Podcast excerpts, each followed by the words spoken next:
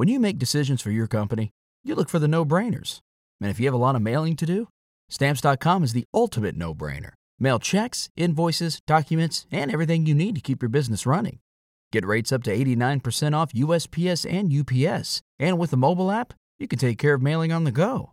Make the same no brainer decisions as over 1 million other businesses with stamps.com.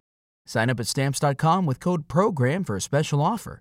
That's stamps.com code PROGRAM. Now it's time to talk about Hillary. Our Joan Walsh interviewed her last week. Joan, of course, is national affairs correspondent for The Nation and a frequent guest here, as well as a political analyst for MSNBC. She also wrote the book, What's the Matter with White People? Finding Our Way in the Next America. We reached her today in New York City. Joan, welcome back. Thanks for having me, John. Well, Hillary has been doing interviews about her new book, What Happened. What was it like for you to sit down with her last week? Oh, you know, it was very surreal because you sit down with her and you look at her and you think, you are our president, except she's not.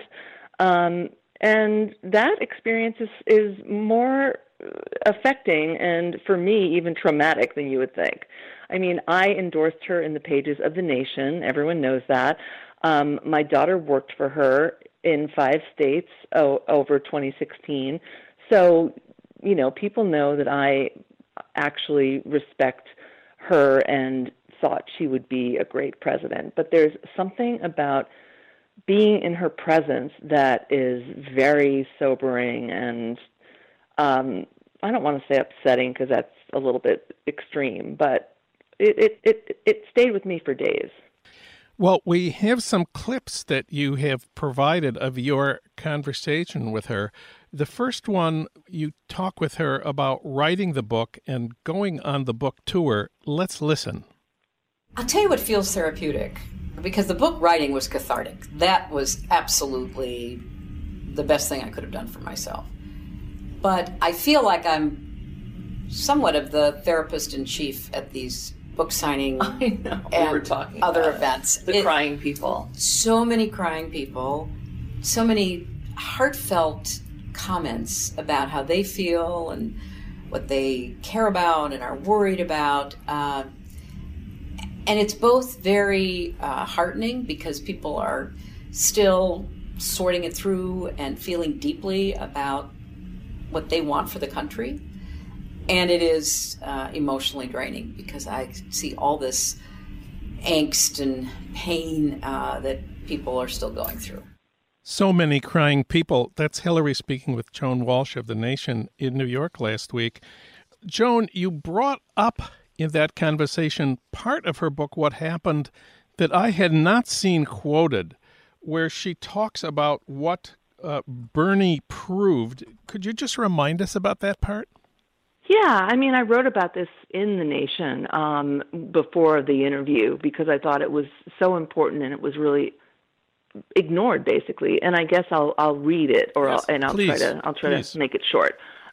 She says Bernie proved again that it's important to try to set lofty goals that pe- people can organize around and dream about, even if it takes generations to achieve them. Democrats should redouble our efforts to develop bold, creative ideas that offer broad based benefits for the whole country. In the context of what Bernie proved, you asked where she stands today on Medicare for All. Of course, Bernie introduced the Medicare for All bill in the Senate uh, a couple of weeks ago. Let's listen to her answer about where she stands today on Medicare for All. You know what? Medicare right now is a great program that works for people above 65, many of whom have additional private coverage. Right. So it is not a single it- payer system. For it itself is Right, but- but for the over 65, a very big percentage does not just rely on that. Um, you have 50% plus people who get their health care from their employers. Uh, you know, how do we move from that? And there was a fascinating comparison that I saw recently among about, I think, eight or 10 countries that have a combination of, of single and multiple payer, but get to universal coverage and produce quality care at a lower cost than we do. Right. So whether it's Canada or Britain or France or Germany or Switzerland, I mean, there's a lot of different models out there. And I, my goal and my banner is quality, affordable health care for all. Right. And that's where I'm taking my stand, and I'm going to be a responsible, passionate advocate within that debate. Your but your position in the campaign was people could buy into Medicare at Right. post fifty five. Yes, we, we would start at 60 and then go down to 55. We'd have a public option in every Right. state. I mean, basically. So it's the beginning. Yes, and you know, and we would have a, um, a maybe a potential for Medicaid buy-in. I mean, there would be lots of different ways. We, what I don't want, and, I, and maybe we've missed this um, attack, although they will come back on the Republican side, Right. is for people to discount how hard it was to get the Affordable Care Act passed. Of course, it was a compromise. I mean, that's what a democracy does to make big change in Right. most instances. But what I worried about is saying, okay, well, you know, it doesn't really matter what happened. We were at 90% coverage. Yeah. You know, 90 to 100 is 10. That's a lot easier than 0 to 100. Right. And so uh, I think we're in a good position to defend the Affordable Care Act, but we have to be really vigilant. And that vigilance requires everybody on the Democratic side being, you know, united in saying you're not going to take it away. That's Hillary speaking with Joan Walsh. Uh, so, Joan, where does she stand on Medicare for all? It sounds like she's not really for it. I I had the same reaction. Um, you know, I don't think she's for it, honestly, or I think she's for it as a down the road, uh, you know, possibility. Uh, and that that is who she is. I mean, part of me was a little disappointed in that answer, but part of me also knows that nobody has really laid out, you know, a, a totally convincing and walkable road to Medicare all. So it's kind of, you know, it, it, it it's kind of what she's like. You know, she's she's very pragmatic, even as I think she's willing to praise people who are going to go past her on the left because, you know, throughout our history, John, as you know, people like her have needed people to their left. But I think she's being a little evasive about it. And, you know, this was always, I endorsed her, but I always thought this was a little bit of a problem with her. She's more of an incrementalist than I am. One of the most damaging things to her during the campaign, which really hurt her with young people, especially young uh, black voters, was all the attention to the speech she gave back in the 80s about super predators. Tell us how you brought that up, and then we'll listen to her answer. Well, I brought it up gently um, because I know that it's a sore subject. It's a sore subject in the book.